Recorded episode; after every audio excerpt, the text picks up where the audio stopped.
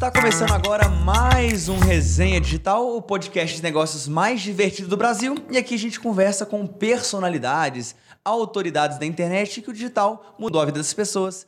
E hoje, antes de apresentar nossa convidada super especial de hoje, apresentar meus colegas hosts do podcast aqui. Primeiro, o homem do dinheiro, que pergunta quantos outros ganham. Marcelo Tava. Marcelo Távora, estamos ali com o Thiago, que teoricamente é nosso humorista, e tem fracassado terrivelmente na função dele nos Ai, últimos que episódios. Pelo menos ele é famoso. E a nossa convidada do dia, ela que é Ariana com antecedente em Leão, né? Leão, Essa rola aí, exato. Lembrei. ela é especialista responsável por diminuição de medidas e aumento de negócios. Malu Perini. Olha, Aê, gostei. Que contratada. chique, gente. Gostei desse, Mais uma dessa introdução. Muito obrigada pelo convite. Obrigada. E... Eu não vou colocar, vai estragar meu look, né? Sacanagem. Laranja Mas vou deixar aqui. É, não tá ruim, não. verde, Não tá ruim, não. Mas amarelo é melhor pra verde. Não, mas aí é... Não, não, Aí deu. não tem. Muito bom, muito obrigada pelo convite. Pra quem não conhece, a Malu, pra mim, é uma das melhores blogueiras influenciadoras do Brasil, porque ela foge um pouquinho do nicho, cara, blogueirar pra poder mostrar as coisas e fazer publi. Ela consegue misturar essa lógica de falar sobre qualquer assunto de uma forma super leve e conseguir ganhar dinheiro com isso através de empreendimentos. Negócio, uma super empresária, tem um tanto de negócio. Então, assim, obrigado por topar esse Obrigada. papo aqui com a gente. E eu queria começar te perguntando, exatamente quando você era mais nova e tudo mais, como é que foi é, essa chegada até o digital? Porque eu imagino você, menininha, não tava pensando assim, ah, meu sonho é ser blogueira, ter um sex shop, falar de putaria na internet. não, não- acho que não era esse o plano. Enquanto isso, dá uma emagrecida na Dar galera. uma emagrecida né? na galera, materializar o sonho da galera. Acho que não era o plano da Malu de 12, Não. 13 anos de idade, não, né? Definitivamente na- não. Quero fazer leilão de Bitcoin no Instagram. Eu Gente, já começamos Bolo nesse Tinder. nível. Bolo Tinder. Não, é, na verdade, nada disso foi pensado. Um dia desses eu estava escrevendo uma carta sobre isso, que agora eu estou escrevendo cartas para os meus seguidores.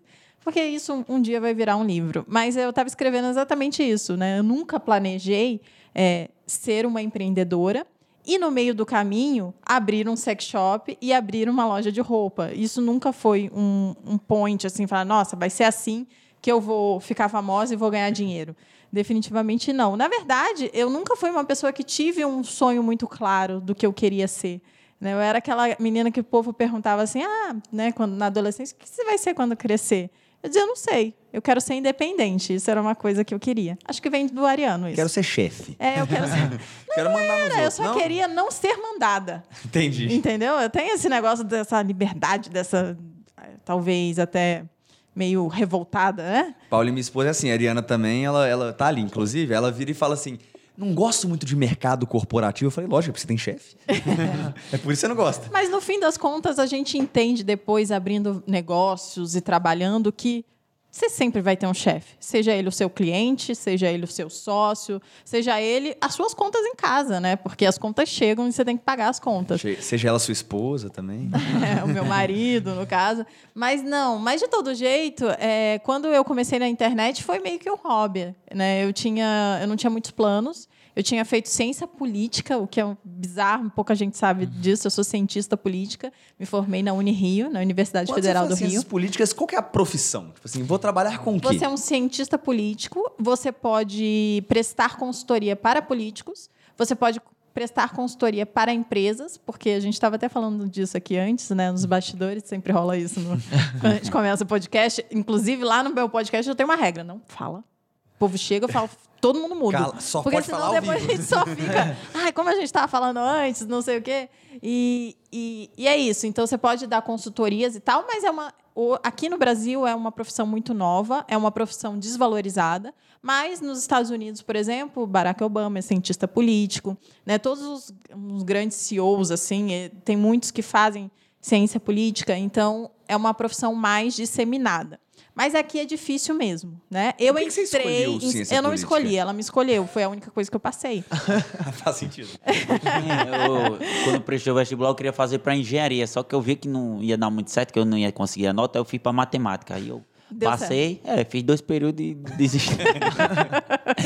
É, é, na Os verdade, dois períodos não passei nenhuma matéria e eu vi que não era pra mim. né? Eu tenho dislexia, né? Que é um distúrbio de aprendizado. Eu não sabia disso, eu descobri isso recentemente. E quando eu fiz vestibular, tinha acabado de fazer aquela transição para o Enem, que a gente tinha que ler aquela prova gigantesca. Eu nunca terminei de ler uma prova do Enem, por exemplo. Eu lembro que a 12 orientação. por dia, dois dias seguidos. A orientação era leia toda a prova, responda o que você sabe, depois você volta respondendo as mais complicadas. Eu nunca terminei essa primeira parte, porque eu leio devagar. E para mim é bem mais complexo. Então, eu sou uma pessoa que não tem uma, uma inteligência muito. uma inteligência tradicional, digamos assim. Aquela que você consegue medir por prova, Prova. né? Então, eu não fui bem nas provas de vestibular. Eu fiz vestibular vários anos e não passava. Eu queria relações internacionais na época, que era o curso da, da moda, É, né? modinha. É, eu, tenho, eu tenho 32 agora, né? Então, na época, 10, 14 anos atrás. Né? A conta começa a 14 anos atrás. Depois que passa dos dois dígitos, né? Depois chega É, nos melhor dois deixar dígitos é quieto. foda. é. Eu passei dos dois dígitos outro dia, eu falei, nossa, que merda. Exato. E aí era na moda, nunca cheguei na nota de corte, acabei passando para ciência política, que a, a grade curricular era muito parecida, né? É, ciência política, eu gostei de fazer a faculdade, mas logo quando eu me formei, eu não me vi fazendo aquilo, né? Prestando consultoria para político. Mundo sujo, né? Então eu imaginei que não seria a minha. Na época eu já estava casada. Mas você gostava de política? Era um tema que te interessava? Ou tipo assim, ah, é o que sobrou mesmo, Na- é isso aí em ciência política, você não estuda muito política. Essa é a verdade. Você estuda sociologia, antropologia, você estuda, sim, como funciona né, as partes, o sistema político em si, mas a política é outra parada, né? É, tipo, de na dia teoria, dia a prática é mesmo. outra, né? É, é totalmente diferente. Então, é, a gente não estuda. É tipo, é como se você estivesse estudando geografia, história, mais ou menos isso. É, antropologia, sociologia, então é um, é um misto dessas coisas. E eu gostava, assim, foi legal. Eu fui uma ótima aluna, bem melhor do que na escola, porque eu estudava, eu já tinha um pouco mais de maturidade, mas eu nunca me vi fazendo aquilo. E aí, depois, né, eu já era casada, virei dona de casa, falei, putz, o que, que eu vou fazer para ajudar meu marido aqui, né? Trazer um pouco de valor dentro de casa, porque eu não trabalhava. Aí eu fiz só os, os como é que fala? Estágios que eram obrigatórios e tal. Depois eu fui ser. é, fiz fui trabalhar como loja, em loja, vendedora de loja e tal. E aí eu falei, era dona de casa, passava roupa, arrumava casa, não sei o quê. E aí comecei, o Bruno falava, putz, vamos arranjar alguma coisa, você é inteligente, né? Vamos arranjar alguma coisa para você gerir e a gente conseguir fazer dinheiro. E eu, beleza, a gente começou a estudar franquia e tal. E passou um tempo, eu descobri a alimentação saudável. Eu comecei a estudar sobre alimentação saudável. E logo depois o Bruno já escrevia sobre educação financeira na internet. E aí eu fiz um blog. E foi assim que eu entrei na internet. Nossa, que volta! Falei pra cacete pra poder falar isso. Não, mas É, é foi porque o Bruno sempre fala assim: o diabo está nos detalhes. Conte os detalhes, as pessoas querem saber. E eu já quero. Eu já... O Então, detalhe te faz visualizar o negócio. Eu te imaginei passando roupa, lavando salada, né? fazendo prova. Fazendo prova, exato. Mas foi isso. E aí foi assim que eu. Tanto de gente de camisa do Che Guevara fazendo prova em volta de O você. Bruno brinca, né? Eu já fui expulsa de todos os grupos da faculdade, porque o Bruno fala que a minha era ciências soviéticas, não ciência política. E não tava mentindo, provavelmente, né? É, pra porque- ter- Eu fiz direito na faculdade. É E no um- meu prédio de direito tinham dois cursos. Era direito e ciências políticas. Então eu convivi com o pessoal de ciências políticas. É, e você, via, você via quem que era. É, Tipo assim, um fala, pessoal realmente. mais de. de Eu vou parar por aqui pra não ter mais cancelamento. Pra gente não perder a- a- essa, essa parcela da audiência, né? Perfeito. A gente já tomou cancelamento no último, vamos tomar nesse, vamos. E não, você- não vamos. É, aí eu você tô aqui com- segurando a onda. Peraí, gente, fica aí. E aí você começou com lógica de receitas fitness, algumas coisas de Uhum. Você dietas começou no e YouTube, tudo mais. ah, Você começou com blog, depois foi pro YouTube. E depois não fui foi? pro YouTube, porque o Bruno tinha sido plagiado no, no blog dele, um coisa de Bitcoin que ele tinha escrito. E aí ele foi plagiado, e foi plagiado no YouTube. O cara copiou o artigo dele e botou no YouTube. E aí o YouTube não lida aquilo como plágio, porque Uma datação. foi uma adaptação, entendeu? Foi um Aliás, o conteúdo YouTube novo é um criado. plágio infinito, né? De vídeos. A vida é um plágio, e tá tudo É, bem. Roube como artista. Exatamente. Exato. Só não seja um. Não faça o plágio descarado. O resto, se você botar uma pitada de você, É, é, você. parafrasear, né? São, são um monte de paráfrases, Só, digamos só assim. não seja um pau no cu. E aí, e aí o Bruno falou: putz, é, não tem como eu entrar agora no YouTube entre você. Ou seja, ele botou um nabo em mim, né? E aí eu fui e comecei a gravar no YouTube falando de alimentação saudável, de low carb principalmente. E como era um nicho novo, que ainda não tinha estourado, Isso eu entrei ano? antes. Foi em 2015, 16. E o, o boom do, da low carb foi 2018, 19. Então eu entrei antes. Eu fiz conteúdo bastante. 2015 era tipo o Whindersson Nunes 16. sem camisa, Felipe Aham. Neto em transição. Mas o Whindersson Nunes já tinha milhões Já, e milhões de. Mas eu não conhecia, por exemplo. Eu conheci quando eu entrei no YouTube. Aí olha, eu fui pesquisar, né? Como esse povo que tem muitos seguidores aqui faz? Aí eu entrei e falei, quem que tem muitos seguidores? Aí falaram, ah, vê um tal de Whindersson Nunes. Ele Aí já tinha, olha- tipo, 20 milhões de Aí seguidores. você olha, porra, é isso que eu tenho É que isso fazer. Aí aí, eu- faz. Tá fácil, mas será? GoPro no hotel sem camisa? Mas não era fácil. Rapidamente eu descobri isso, porque é isso que as pessoas, quando olham, pensam, né? Mas é é fácil. do roteiro, né? É, o cara é sinistro. Já assisti Ele é algumas absurdo. palestras dele, inclusive, saí mais fã do que eu era. E aí eu comecei a gravar, e quando eu fui. é, e aí eu botava muito, fazia, falava muito de low carb, e era um low carb desmistificado, assim, para o público geral. Porque o que a gente tinha naquela época era um pessoal falando como uma linguagem mais de médico, de nutricionista, o povo não entendia. E eu ia lá, lia, assistia e falava do meu jeito, do jeito descomplicado. Obviamente eu falava muito mal, eu gravava muito mal, É eu era uma normal, né? menina ainda, né? Então era tipo bem amador. A gente gravava com celular, eu sentada na minha cama assim. E a gente morava numa casa mofada. Nossa, era era, Era o cenário perfeito. Era, a gente tinha dois cenários só. A- essa que mostrava o, o armário atrás da cama, porque as paredes eram todas mofadas, então tinha que ter alguma coisa na frente. E a cozinha, que era onde eu fazia as receitas low carb e tudo. Tem lá no meu canal do YouTube, é muito Ah, então, bom. Você fazia as receitas, né? Tipo, Dani Noce mesmo, Aham. saudável, Não, né? bem longe da Dani. Não, devido às proporções, assim, mas estilo na É, época. não. É- não, porque a Dani, cara, a Dani faz tudo. Hoje, minha amiga pessoal, né?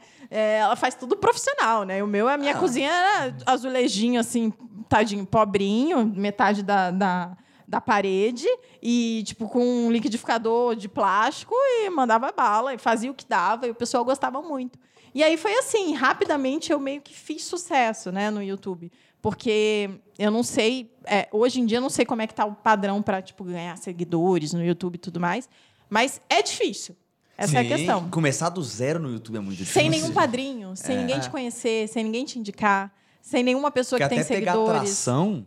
Quando eu fiz o primeiro canal no YouTube, eu demorei seis meses pra chegar em 6 mil inscritos. Então, postando eu semana. cheguei em seis meses em 100 mil Pois inscritos. é, aí nos outros seis Caramba. meses eu bati 100 mil. Então foi É, de um pouco 6 mil mais. em seis meses, mais seis meses pra 100 mil. Ah, essa primeira atração pra mim foi osso. Só que o YouTube, eu acho, da- das ferramentas de produção de, de mídias sociais, né, digamos assim, o- pra mim o YouTube é a mais incrível de todas, especialmente para quem vende curso, que é o seu caso, né, que tem o materializa e tudo mais, porque o YouTube ele tem a maior quebra de objeção das pessoas que, tem, que, que querem comprar curso, que querem aprender online. Que é o primeiro, é, eu consigo aprender online, então, a pessoa que assiste uma aula de 15 minutos, um vídeo de 15 minutos de uma receita low carb, é, você já quebra aquela objeção porque ela sai transformada e eu consigo aprender com você. Então, você se prova como professor e que a pessoa consegue aprender quando ela vê um vídeo longo no YouTube. Que é uma coisa que no TikTok e no Instagram é muito mais difícil de você se provar como É uma professor, parada como com, um bom com, professor. com o Thiago, que tá sendo muito eu legal. tenho algumas coisas que eu posso falar e que eu, eu vou um pouquinho contra isso que Mas você fala, disse. eu Eu gosto- ouvir, agora começou o podcast. Aí, ó, eu sou agora começou. Vamos lá. Enquanto você fala vai contra, aí começar começa a discussão. Aí O que acontece? Com o Thiago, tá sendo legal a experiência com o podcast, porque as pessoas estão começando a conhecer um lado diferente dele. Sim. Porque ele ficou famoso em vídeo de 30 segundos viralizado no TikTok. As pessoas só viam isso. Agora ele postou um corte do TikTok, ele contando da experiência dele com a marca, a negociação. Puf, deu quase 8 milhões Foi, foi. Caramba. Porque de foi visualizações. o vídeo que eu fiz sucesso foi o que eu era ia para um encontro com uma menina e a menina perguntava qual era a minha profissão. E aí eu dizia, bom, eu sou responsável técnico pelo controle e abastecimento de produtos inflamáveis da Petrobras. Aí ela, ah, que legal, ela se impressionava. Só que quando ia ver, eu era o frentista. aí foi com esse vídeo que eu viralizei e cada Muito dia eu ia bom. fazendo uma profissão diferente. Só que aí foi esse corte que a gente falou, eu explicando que a menina do posto, lá na minha cidade, não queria, não queria deixar, não deixou fazer esse vídeo, a dona do posto, né? Ela disse, não, essa ideia não é legal, não. Eu tive que ir em outra cidade, 40 quilômetros da minha, para poder gravar num posto lá, para fazer. Aí, E ela aí, podia perder uma propaganda, Não coitada. é isso, aí foi. aí Ai, foi- que- ai, meu Deus do céu, tadinha. Mas, enfim, é, falando com contrário a isso, né? Eu realmente acho que o YouTube é uma ferramenta incrível, principalmente porque ele é buscável. Então eu falei Concordo. exatamente isso, né? Que quando eu comecei, as pessoas colocavam lá low carb e os 10 primeiros vídeos que apareciam eram eu. Então a pessoa pensava, putz, não tem outra pessoa falando disso, né? Porque os outros eram uma- um pessoal falando de uma forma muito complicada ou de uma forma ou sem, sabe, sem nenhum tipo de carisma, talvez, né? Porque isso, querendo ou não, conta um pouco. Ou bastante, né? Mas. Um bocado. É, um bocado na internet. Mas qual que é a minha objeção contra isso que você falou? Porque o público do YouTube, infelizmente ou felizmente, ele é um público interessado. E é um público que está ali e está acostumado a receber conteúdo gratuito.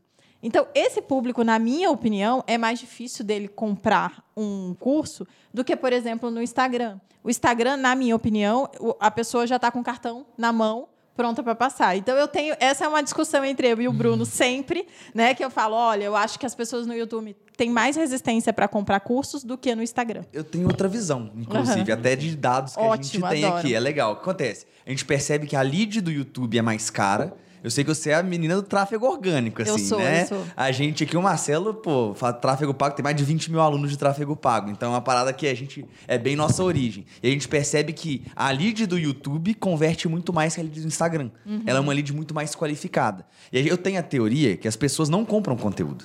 Que na verdade conteúdo é commodity e conteúdo, todo conteúdo é gratuito. E eu, eu acho que as pessoas compram uma de cinco coisas. Você. As pessoas compram clareza. Então elas estão, elas pagam pra ter um negócio organizado, mais claro e pra não ter que ficar buscando. Porque o YouTube você tem que buscar um vídeo aqui, aí pesca o outro ali, não tem sequência, esse tipo de coisa. As pessoas compram velocidade. Então elas pagam pra aprender mais rápido. Então se eu vou ter um negócio organizado e tudo mais, eu aprendo mais rápido, compram isso também. As pessoas compram suporte. Então as pessoas compram poder tirar dúvida, poder ter uma segurança e perguntar se é isso mesmo, mandar uma atividade, tá ali mais próximo do professor, porque se você mandar um comentário do vídeo do YouTube, você não tem obrigação nenhuma de ser respondido e se for vai ser uma forma, que bom que você gostou, beijinhos, beijinhos, né? Sim. Então esse suporte é importante. A quarta coisa é acesso. Então, quando a pessoa compra um produto seu, ela quer estar mais próxima de você. Total. Então, poder te mandar uma mensagem, poder ser seu aluno, você sobe de nível, digamos assim. né? Você dá uma porta mais dentro. Por isso que, quanto mais caro é o produto, geralmente maior é o acesso. É por isso que você tem mastermind de 100 mil reais. Sim. Porque, pô, é cara a cara, nós tá juntos no final de semana e tudo mais. E por último, as pessoas compram status. Então, poder falar que eu sou seu aluno, poder às vezes pegar um certificado e mostrar para o patrão ou para fazer um processo seletivo.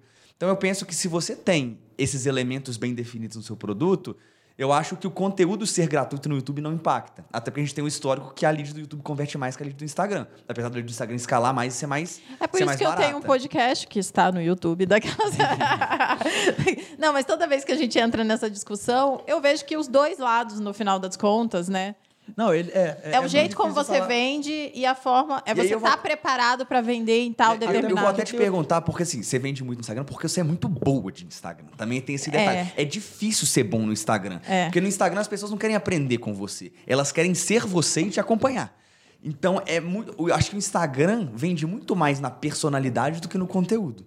As pessoas. Cara, você pode ter o melhor Uhum. É, produto isso é do mundo, mas as pessoas compram a Malu. No Então- Instagram, elas compram você. Pois é. Então eu queria até te perguntar como é que. eu sei- que você tem todo um planejamento. Eu já vi suas agendinhas de conteúdo, aquele negócio. Não é um. Não é tão planejado assim. Queria mas perguntar, como é que você pensa em linha editorial, em story, em feed? Como é que é a lógica? Porque a gente percebe muito. Eu tava até conversando com o, o Júnior ali, que agora tá tendo o grupo Primo, Aham. Júnior das Neves. Júnior Neves, a gente, ele falando, cara, o expert tem que ter duas coisas. Ele tem que ter conteúdo pra entregar, ele tem que ser legal. Só que a parte mais difícil é ser legal, porque sempre tem um cara que é doutor em não sei o quê e tem conteúdo pra caramba, mas ele não vende nada porque ele não é legal. Como porque, esse, né, porque você é muito legal. Então... Ah, obrigada. Nossa, eu tô me sentindo muito legal você, agora. Mas você é muito legal, você é super divertida. E sim, e eu sou zero sua persona, eu sou homem, aquele negócio todo, mas, uhum. pô, eu te acompanho direto. Me conte um segredo, eu fico me divertindo no negócio lá. Como é que você pensa linha editorial, ordem de gravação ali? Como é que você pensa, pô, segunda eu falo disso, terça eu falo daquilo? Como é que você usa os seguidores como interação? Como é que você pensa para fazer porque você tem uma retenção muito grande de stories. Já ouvi muita gente falando sobre uhum, isso, né? Uhum. Como é que você pensa tudo isso para esses números serem possíveis? Tá. É, na verdade, isso foi uma construção, né? Eu falei aqui desde o início, sempre fiz YouTube. E logo depois que eu, que eu tava no YouTube, eu, eu fui para o Snapchat. E a minha escola foi o Snapchat, onde a gente dividia tudo, né? Era, eu, eu copiava a Pugliese. Então, a Pugliese, ela acordava com o celular na mão e dormia com o celular na mão. Hoje, quem faz muito isso é a Virgínia. Né? Ela faz exatamente o que a Pugliese fazia, só que a Virgínia ela mostra a vida dela como ela é, não tem uma pegada, um apelo fitness, né? Igual uhum. a, a Pugliese tinha. E eu fui captando elementos. Então, isso tudo aconteceu. Hoje, como eu tenho, né? A gente começou falando como que eu cheguei na internet. Para quem não me conhece, nunca ouviu falar, eu tenho um sex shop, eu tenho uma marca de roupas, eu tenho um podcast Vamos de negócios e empreendedorismo hum. e eu tenho o Materializa, que a gente fala sobre hábitos saudáveis, alimentação saudável e emagrecimento. Então, são quatro coisas que, se você olhar, e vai falar: puta, não tem nada a ver uma coisa com a outra. E na minha cabeça, tudo se conecta. Por quê? Porque, porque tudo é a Malu. Também. É porque, assim. É... Mas não é isso. É, é porque tudo tem a ver com ou saúde ou é, a forma como você vai performar. Então, a sua saúde ela impacta diretamente na sua performance no trabalho. O seu, a sua saúde sexual impacta diretamente em tudo isso. Porque se você não transa, você não é feliz daquela. não, mas também não é só isso, né? Mas também porque isso faz parte de saúde mesmo, né? A parte sexual está dentro do nicho de saúde. Algumas pessoas ignoram essa parte, mas está. E a, a, a, coisa de moda tem a ver com lifestyle, tem a ver, pô, você tem que estar tá vestido, você tem que estar tá se sentindo bem, você tem que se vestir bem. Isso impacta na sua, na sua beleza, né? na sua autoestima e que vai impactar em todo o resto. Então, para mim, todas essas áreas elas se conectam e são necessárias. E eu fui ligando isso e transformando isso e mostrando tudo no meu dia a dia. Então, tudo está em mim né? Uhum. Então fica. É porque são pilares da sua vida. São Exato. coisas que você acredita, né? Então, no final das contas, é muito sobre o seu estilo de vida. É muito sobre o meu estilo de vida. E as pessoas querem é aquilo, as pessoas querem ser você. Mas não, nem sempre foi assim. Então, isso foi Sendo, é literalmente é... construído. Eu acho que quando eu comecei na internet lá em 2016, né, que eu falei, 2015, 2016, e aí depois eu fui para o Snapchat, depois eu fui para o Instagram, eu passei anos, né, 2016, 17, 18, sendo meio morna. Eu não entendi muito bem o que eu precisava fazer para poder fazer com que a audiência se conectasse em mim. Eu Explica era. pessoal, o que é ser meio morno no, no Instagram? É aquela pessoa que você olha e fala assim, ah.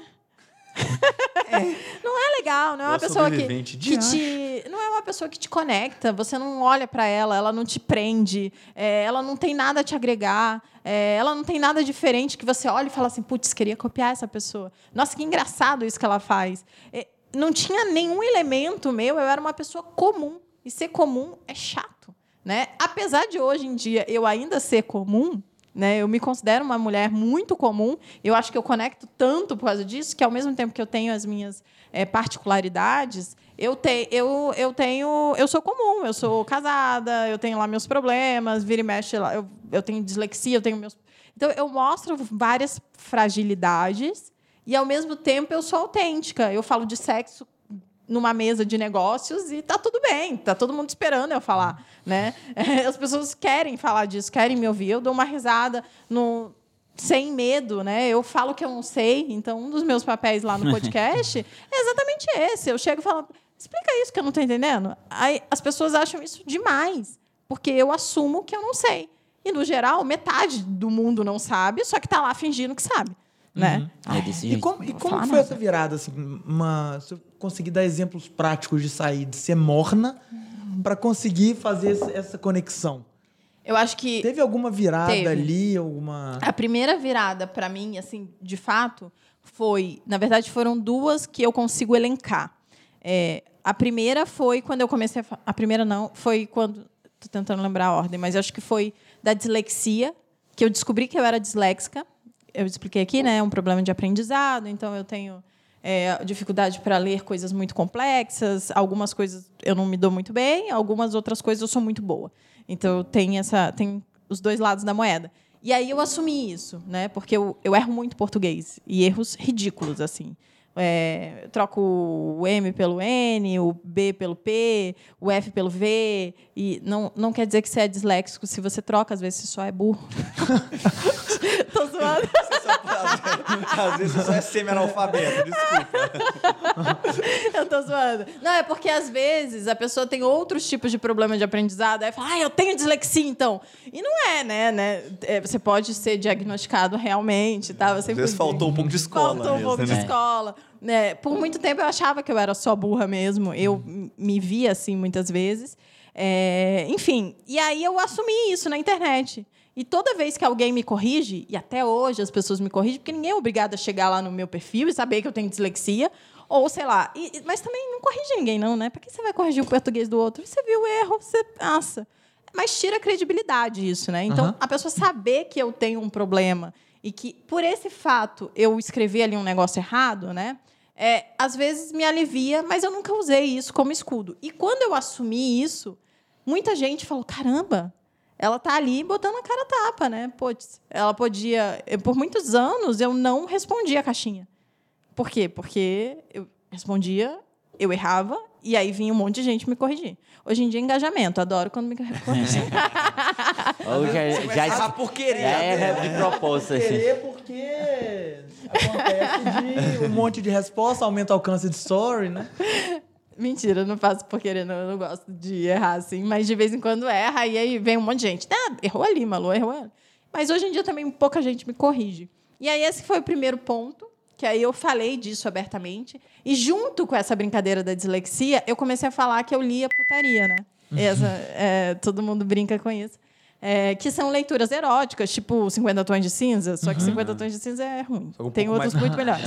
É, é bom, não é ruim, não. É, é até legalzinho, mas tem outros melhores. E aí eu comecei a ler. E eu nunca tinha visto uma mulher. Imagina, o meu marido é tipo intelectual, né? Você olha. Cínica, né? O... Sêneca, Toy Story, tudo de mais intelectual ele, ele lê. E aí chegava eu lá, gente, leia A Pecadora, maravilhoso. e tipo, isso, isso é muito autêntico realmente, né? Hoje em dia eu falo de uma forma tão natural que as pessoas, elas, eu acho que eu deixo as pessoas envergonhadas quando elas sentem vergonha do que eu tô falando. Porque é tão natural para mim e, e para quem tá perto de mim que a pessoa lida de forma natural mesmo. Então, essa foi uma das coisas que ajudou. E aí, quando eu comecei a falar de sexo, né, também, é, foi uma coisa muito. Foi de forma voluntária, mas ao mesmo tempo eu queria ajudar as mulheres, porque eu passei por um processo de descoberta sexual, digamos assim, né? Eu já era casada há muitos anos, mas eu sentia que tinha alguma coisa faltando. E o problema era eu. Porque eu sempre tive relações muito boas com meu marido, né? Eu brinco que uma forma muito clara de explicar é que ele sabia apertar todos os meus botões, enquanto eu não. Então, eu mesma não entendia como ter prazer, como sentir prazer. E aí eu fui nessa descoberta e eu comecei a falar sobre isso na internet e de forma muito sutil, né? Veja, tô falando com três homens aqui Eu agora. ia comentar isso. Tipo assim, você fala tua coisa tranquilamente com os três semi-desconhecidos. Exatamente, eu vi duas vezes na realmente natural. A terceira vez que a gente se encontra. Exato. Então, então, eu acho que isso, né, essa, essa, essa forma como eu falo das coisas de forma muito natural, com humor muito legal, assim, né, tentando levar as coisas de forma leve, acabou me dando essa pitada de autenticidade. Não foi planejado, aconteceu. E quando aconteceu, eu falei: caramba, é assim. E aí eu comecei a, a lidar com os assuntos. Eu tentava falar sempre de forma bem humorada e de forma de coisas que eu achava que eu acreditava e tal, sem nenhum problema e discriminação de assunto e tudo mais. Aí quando você abriu a boca, falou, não, deixa eu falar o que eu penso aqui, a galera conectou pra caramba, foi, né? foi isso. Basicamente isso. Foram esses dois. Foram, então foram esses dois pontos. A dislexia e começar a falar sobre sexo. Sexo engaja, né? Falar sobre. É, mas é difícil, tá? No... Não, eu Por sei. quê? Porque eu sou bloqueada direto, né? Não, É, eu tenho que tomar muito cuidado com a forma. E Apaga olha um story, Instagram, apaga story seu, essas Já coisas? aconteceu algumas vezes, mas eu sou muito cuidadosa. Até porque a forma como eu abordo o assunto é de forma bem leve, né? Eu não fico falando. Não é pornografia, Não é né? pornografia, é, É, totalmente diferente. É o natural. Então, eu não- também não entendo quando. Geralmente é alguma coisa bem ridícula, assim. É, quando no Me Conte um Segredo, que é o quadro que a gente tem lá no Instagram, é, toda segunda-feira, é um quadro de humor, basicamente, né? E às vezes o pessoal manda umas coisas pesadas. E aí, às vezes, eu, eu tô empolgada e, e não percebo, né? E aí, alguma coisa que o Instagram. Ah, agressão. Sei lá, umas coisas assim, sabe? Sendo que não. A pessoa tá contando um fato que aconteceu de comum acordo e tudo mais, nada a ver. Mas, enfim, aí às vezes acontece isso. Mas foi isso. Não é para você falar de sexo, é só para você ver e falar com propriedade, de forma leve, natural, talvez. Esse, e de assuntos ou de alguma peculiaridade que você tenha, que você assuma isso para a audiência. Acho que esse é o caminho. E, Malu, uma curiosidade. Quando que você começou a ganhar dinheiro mesmo? Quando o dinheiro começou a entrar, você falou, pô, agora esse negócio tá bom. Ah, demorou. demorou. Na verdade, eu tenho uma Foi com o Materializa que você começou a ganhar dinheiro mesmo? Ou Eu já tive outro produto antes, alguns produtos antes. É, e Você falou, né, no início, você falou. Ontem a gente entrevistou lá no podcast, nos sócios, é, a Camila Coutinho, que foi a, prim- a primeira blogueira do Brasil. E ela é um espécime raro hoje, porque ela de fato tem um blog. Né? A blogueira que tem blog, né? A blogueira é, original. É uma blogueira original, que não é o meu caso hoje. Hoje eu não tenho um blog. Quer dizer, tem uma página lá, um site que é o meu, que eu coloco algumas coisas lá, mas não é um blog, né? E eu, apesar de ter conversado com um blog, as blogueiras hoje em dia, não- boa parte delas não tem blog, são influenciadoras, na verdade. Videoblog. né? É, a gente está lá no Instagram, o nosso blog é o Instagram, vamos Sim. dizer assim, ou a out- outra rede social qualquer. E por que eu falei isso? Eu tô perguntando como, Como eu quando que ganho você dinheiro. Ah, a ganhar verdade. dinheiro. Quando que começou a ganhar dinheiro? É, eu tinha um patrocinador, o que foi ótimo, né? Que era meu marido. Ele pagava as contas de casa. Era muito bom, porque eu não precisei me preocupar com dinheiro. E eu também não precisei aceitar a pasta de começou a amendoim ganhar- como troca. Ele começou a ganhar De- dinheiro no digital antes de você? Não. Ou não? Ou você começou Eu. antes? Na verdade, foi um conjunto. Porque ele era militar, né? o ele Bruno, era é, o Bruno é- concursado. era concursado, era funcionário público. Então a gente tinha um dinheiro certo todo mês e a gente economizava muito dinheiro, né? Como eu falei, a gente morava numa casa péssima, que a gente não precisava morar, a gente poderia morar numa casa muito melhor, mas a gente economizava muito dinheiro naquela época, que foi uma época que os juros estavam altos. Tipo agora. Tipo agora. né? Mas é, a gente nunca imaginou que ia chegar tipo agora, né? Mas enfim. E a gente ganhou muito dinheiro investindo naquela época, porque a gente economizava muita grana e tudo era investido. E ao mesmo tempo eu comecei a me aventurar na internet. E aí fiz o blog, depois fiz o YouTube. O YouTube a gente, eu ganhava AdSense, mas era pouquíssimo. Inclusive eu, na minha cabeça, achava que o YouTube não dava dinheiro. Eu falei, gente, YouTube, sei lá, eu ganhava poucos dólares por mês, era muito pouco. E por que isso, né? Porque eu falava de nicho de saúde, eu falava de comida de verdade, e eu falava que, sei lá, tudo contra a indústria, né? Então, caldo quinoa anunciando, né? Quem quer anunciar o biscoito Nesfit? Ele não queria anunciar na minha, na minha, no meu YouTube, sabe? Então era tudo, não tinha ninguém. Como o cara do produtor de pé de alface. né? Ele não ia botar um anúncio no meu, no meu YouTube. Então eu quase não ganhava por causa disso.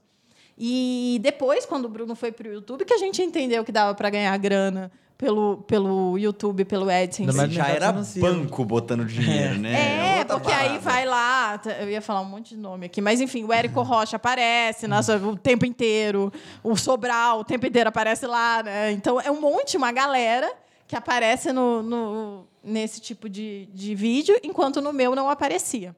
Hoje em dia deve aparecer, inclusive. Porque eles aparecem em todo canto, né? Ah, deve aparecer.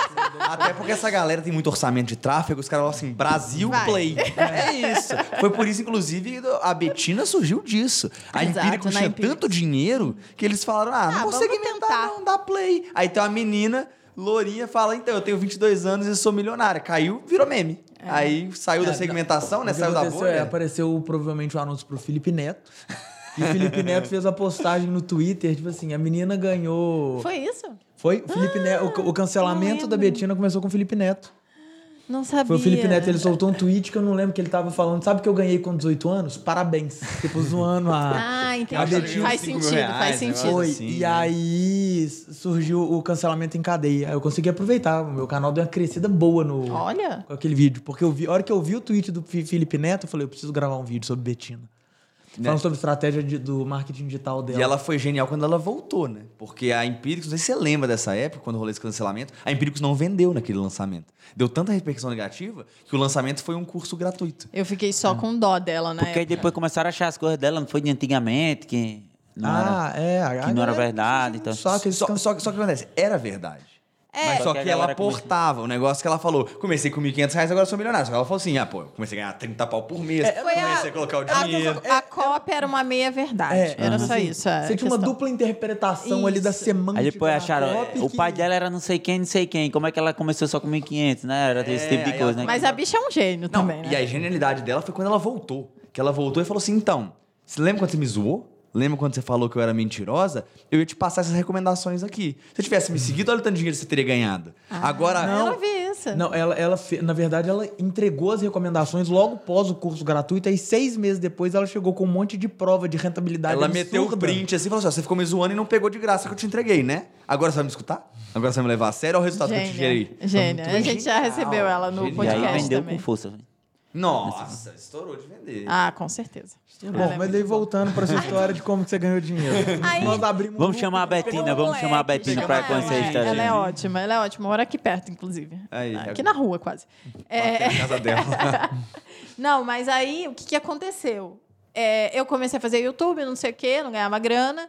E aí, logo depois, como eu falava de low carb, eu e o Bruno, a gente ia em algumas palestras de low carb. E a gente começou a ganhar dinheiro fazendo palestras, a gente contratava os profissionais.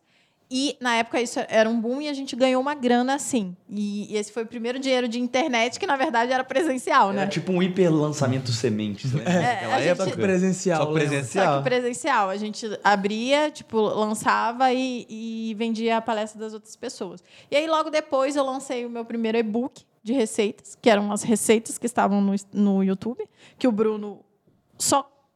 É, Ctrl C, Ctrl V. Não, ele praticamente. Ele simplesmente. né? É, organizou a organização. Já que fizeram Fez lá. comigo, né? Já que fizeram comigo, eu vou fazer aqui também. Só que era é, o meu canal, né? Então a gente estava vendendo o meu material, só que em e-book. Aí vendemos, tipo, baratinho. Foi- também ganhamos um dinheirinho. E aí, por isso que eu comecei falando que eu era, eu era uma blogueira diferente, porque de fato você falou isso. Eu nunca fui a pessoa que fiz propaganda dos outros. Eu sempre fiz conteúdo, eu fiz, é, mostrei todo o meu planejamento de, de fazer conteúdo e estar na internet nunca foi para promover outras marcas, era para promover eu mesma. Então, desde o início, eu tinha isso como máximo. Eu não vou.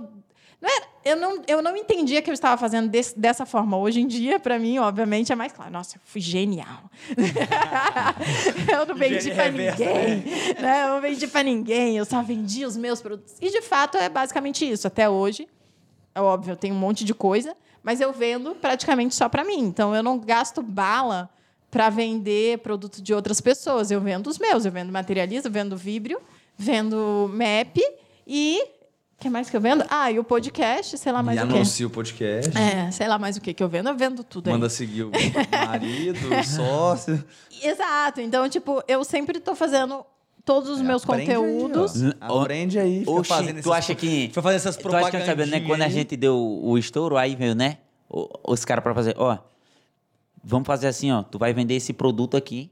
E aí vai 50% meu e 50% teu. Tu vai se filiar aqui. Aí o produto de outra pessoa. Disse, mas se, se eu vou ganhar só o lucro do que tu vai ganhar, porque eu não vou lá e vendo diretamente Não o faz sentido. pessoa? né? É. Que é pior ainda, né? Pelo menos você tá vendendo seu próprio produto, né? Aham. E, e o cara me apresentou uma proposta pior ainda. Ele filiado ao curso de outra pessoa e eu ainda. Meu dividi o Deus lucro do com ele. céu. Oxe, é daí pra... Era um repasse As repasse propostas- A repasse. terceirização da terceirização. Mas, Mas pelo, menos, mas pelo menos você ganha um belo dinheiro por Reels, né? Ele cobra tipo 25 mil reais por Reels de público que ele faz. Eu não, a non-stop cobra. né? Eu não vejo esse dinheiro aí, não. É, então, aí, hoje em dia eu tenho algumas marcas que eu faço propaganda, mas são poucas, muito selecionadas. Então demorou para eu ganhar um dinheiro grande, respondendo sua pergunta. É, era tudo picadinho. Aí o primeiro curso de fato que eu lancei foi o Cozinha Fácil, que era um que foi em coprodução, que era um produto que a gente ensinava receitas low carb. Eu, eu fiz em coprodução com uma chefe de cozinha low carb. E foi super legal, foi um sucesso. A única coisa desse produto, ele é lindo, até hoje existe, assim, a gente não vende mais, mas ele é lindo. E, e tipo, eu sou muito orgulhosa que foi o meu primeiro produto. O único problema dele foi a nossa expectativa. A gente esperava que vendesse, sei lá, muito mais. E no final vendeu, tipo, metade. E já foi, a gente já fez seis em sete em um dia, seis em, seis em um, né? A gente Ontem eu aprendi o que era horta vertical. Comida low, low carb é o quê? Olha, boa pergunta, olha aí, ó. É, low carb, é, na verdade, é uma nomenclatura que a gente usa falando que é baixo em carboidratos. Tudo que é carboidrato é tipo batata, eu- Macarrão. macarrão, farinha, biscoito, tudo que você come demais, então deveria. Que Açúcar. é muito bom. Tudo que é gostoso. Que é muito Você corta, Não, tem outras entendeu? coisas que é boa também, mas enfim. Tudo que é gostoso menos picanha, aí você corta. Mas entendeu? picanha é bom. Não, pois é, E tudo pode é gostoso. comer. É, É, tudo é gostoso É menos É low carb, picanha, pois picanha. é. É, Você corta tudo menos picanha. E a gente lançou esse curso, ganhamos uma grana, foi ótimo. Mas a nossa expectativa era muito grande. É, tipo, o Bruno errou. É, Ele, eu posso falar isso porque ele ass- assume isso. Ele, eu, eu fiquei muito feliz, mas tipo a expectativa que ele colocou na minha sócia da época foi muito grande e aí ela ficou meio frustrada e tal. E aí o segundo lançamento era eu que vendia e tudo mais. Eu ainda estava na época morna, né? Então eu vendia bem, mas não vendia tanto quanto eu vendo hoje. Então foi um bom. Logo depois eu parei de cozinhar por falta de tempo, outras coisas, fazia um monte de coisa, já morava em São Paulo. E aí não, não tinha mais a ver com o meu dia a dia, né? Então eu não conseguia vender tão bem. E aí depois veio o Materializa. E acho que o primeiro dinheiro grande foi a- o Cozinha Fácil. E depois vem o Materializa, que é o, Aí você ficou é o- né? Aí você é ficou o que a gente ganha, é o que eu ganho dinheiro real hoje, é o materializa. Esses dias me perguntaram na caixinha, você ganha dinheiro com o quê? Do tipo, que eu não vejo propaganda, né? Eu não vejo. Você, você ganha, é o materializa. E materializa por turmas ou ele tá sempre É aberto? turma. Turma, né? E é por isso que funciona. É por isso que é tão bom. Porque são projetos específicos com tempo determinado, onde não só eu faço junto, né? Então eu acho que o grande slogan do Materializa é faça dieta com a sua melhor amiga, porque sou eu ali dividindo meu dia a dia, dividindo tudo que eu faço. E aí tem o nutricionista, tem o personal, tem todos os planos, tem as ferramentas de controle, tem tudo lá dentro, as receitas, né? Todo o pacote completo. É só você assistir os stories, eu vendo o Instagram fechado. Ah, isso que eu ia perguntar agora. Como é que é essa entrega de dia A entrega dia? é no Instagram fechado, eu vendo no Instagram fechado. E aí. E é, tem alguma área de membros também para as pessoas consumirem? Tem. No, no Hotmart, a gente Hotmart. vende pe- Aham. pelo Hotmart, aí tem todo o material lá dentro, a pessoa imprime o, o material impresso. Agora a gente também vende separadamente o planner, que é um material, que é o material que tem lá para a pessoa imprimir, só que já prontinho, em formato de planner. E aí a pessoa recebe na casa, se ela paga o valor a mais. E é quase o preço do Materializa, e tipo, muita gente sempre esgota, porque é muito legal, um material assim, O físico. físico faz diferença, né? Você tá E acostumado com a pessoas pessoa só no gostam. digital é, ali, as as pessoas, pessoas adoram gostam o negócio. bastante. Então é bem legal. E aí foi isso, foi assim que eu ganhei dinheiro de verdade, assim, no, no, no foi o Materializa. E, e, e aí depois veio a loja de roupa, né? A MAP. Até pra isso tem um quadro aqui que eu ia comentar sobre Ah. isso. A gente tem um quadro, maluco, que chama o Google Disse. Basicamente, a gente pega seu nome, Tô com medo do que o Google disse. a gente pega o seu nome e a gente joga no Google, Malu Perini, e vê quais são as recomendações do Google, porque são o maior volume de busca. E As pessoas às vezes não encontram as respostas que elas querem, então a gente Não. pergunta diretamente pra pessoa. Ótimo. Basicamente isso. E a coisa que mais procuram é Malu Perini, loja. Você tem duas lojas. Aham. Né? Uma de roupa e uma de brinquedos, Eu digamos espero assim. que vocês, não acharam a map. A gente tá mudando o site, inclusive a plataforma e tudo, aí tá meio instável. Se vocês não acharam, a culpa foi realmente É, o Roberto não, mas a gente só procurou o volume de busca mesmo.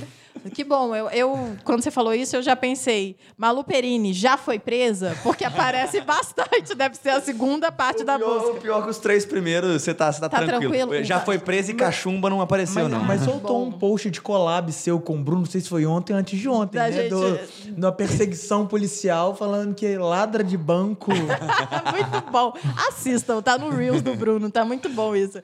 Pessoal daqui do Grupo Primo, eu acho que eles têm. Eu ia falar que eles não têm mais o que fazer, mas tadinho, eles produzem conteúdo pra caramba, falar um palavrão. E isso foi mais uma forma de retenção e tudo. É uma brincadeira que a gente faz, eu nunca fui presa.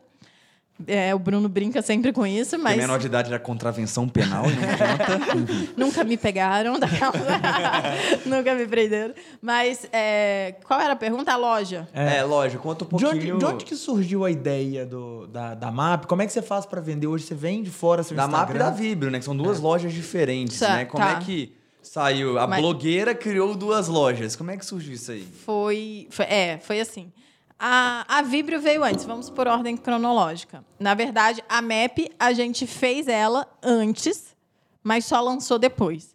Porque na moda tudo é muito difícil. É um trampo loja de roupa, Jesus né? amado, esse, in- inclusive nessa última semana é só dor de cabeça. Às vezes eu sempre falo, o que, que eu tô fazendo aqui?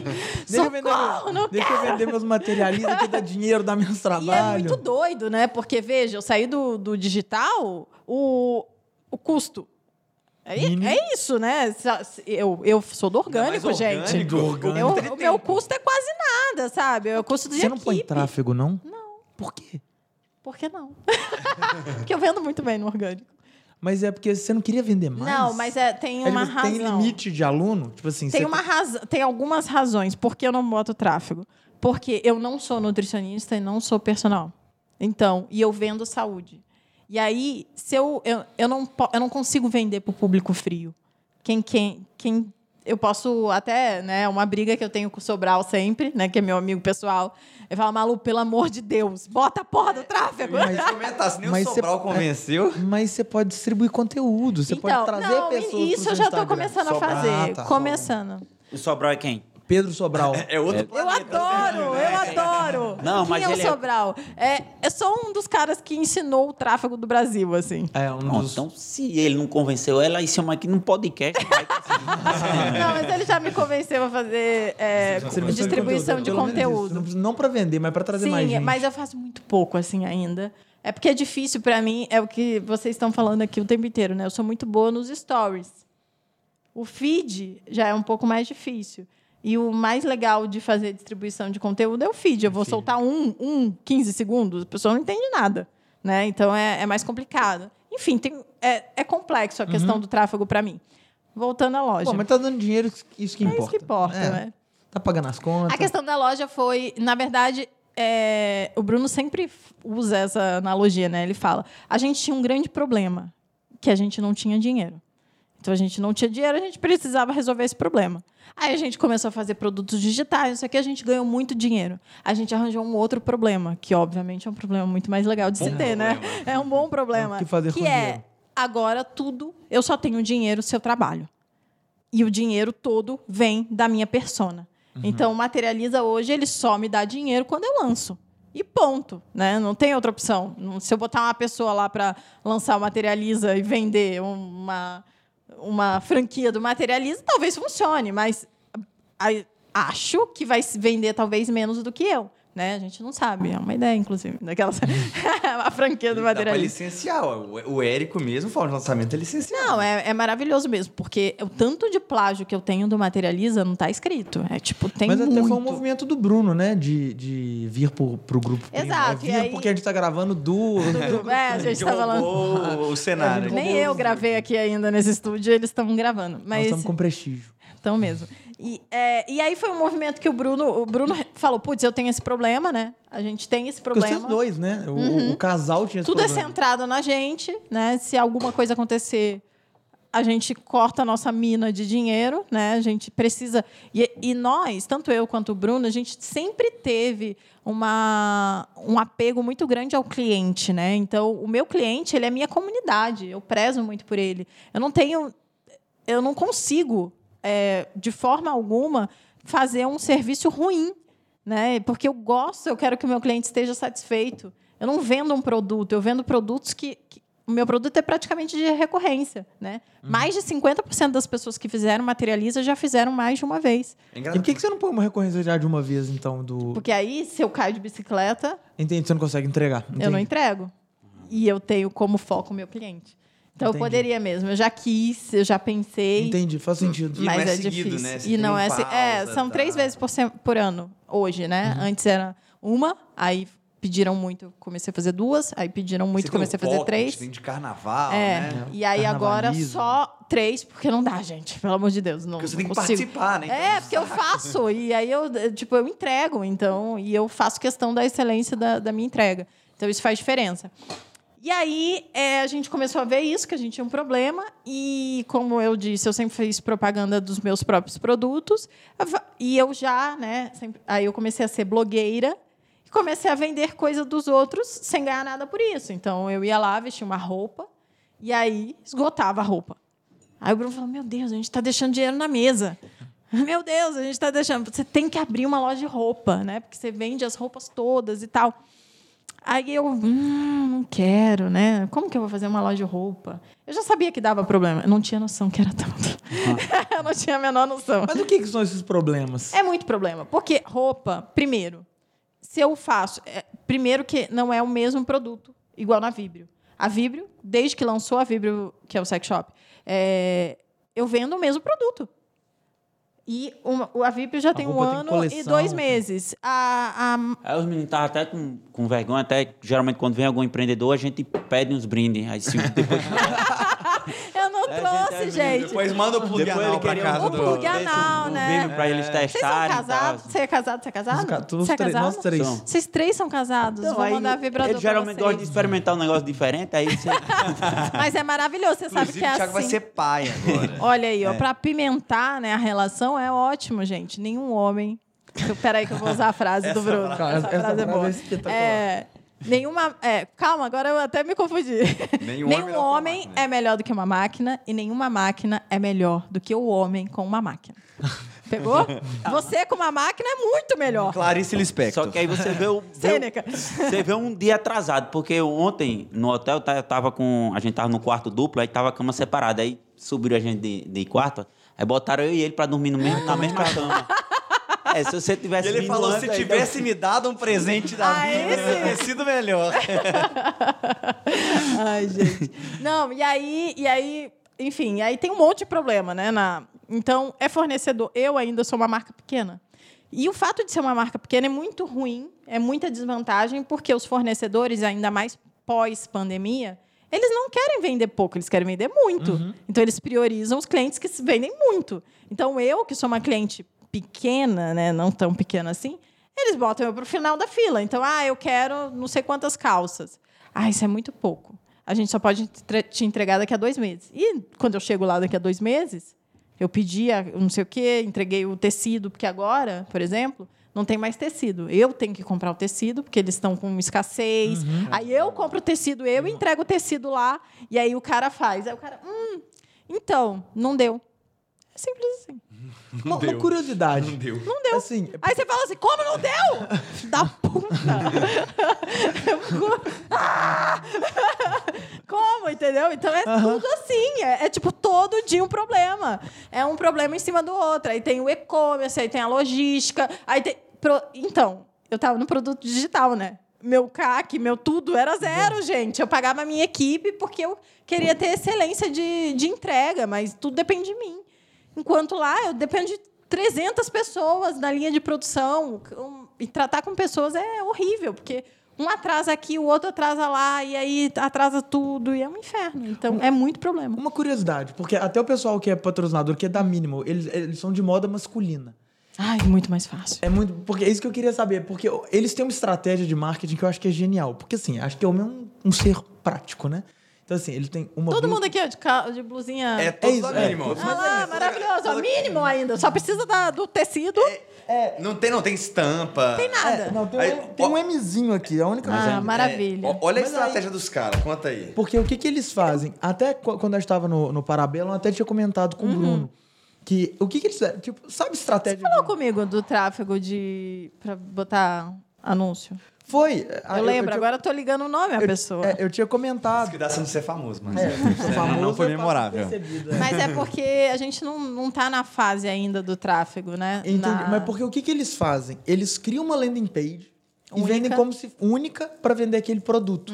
Você tem, tipo assim, opção. Você pode escolher a camisa que você quiser, desde que você escolha, tipo, uma entre as quatro cores. Ou as quatro, se você quiser. Pra mulher isso não faz sentido? Tipo, uma calça que você, tipo, masteriza aquela produção e vende pra caramba e. Porque a minha faz. É porque pra eles, eles têm oito tipos de camisa.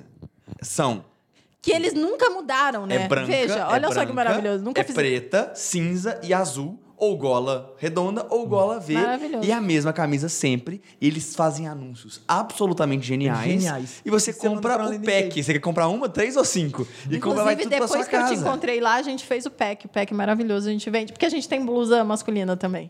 Que é a mesma desde que a gente lançou a MAP. Aí, Então, muito porque- É bem. porque homem é totalmente diferente. É totalmente, moda masculina é totalmente diferente. O Bruno usa a mesma camiseta se deixar há Todo 12 dia. anos. Pois é. Né? E a, a mesma camisa. Então é totalmente diferente. Mas, é, e aí, só, só para juntar e não deixar o pessoal da audiência louco, né? Que eu comecei mil assuntos. Coisa A gente, da a gente moda, só não abre sei o quê. tangente. É, não fechamos nenhum. A gente abre tangente. A gente no nunca fecha nenhum assunto. assunto. A É. gente não fecha Eu gosto de fechar assunto, vou ajudar vocês. E aí, é, para resolver o problema que eu tinha, né, de tudo depende de mim, eu falei, o Bruno falou, você precisa lançar uma marca, era o sonho do Bruno a, a marca de roupa.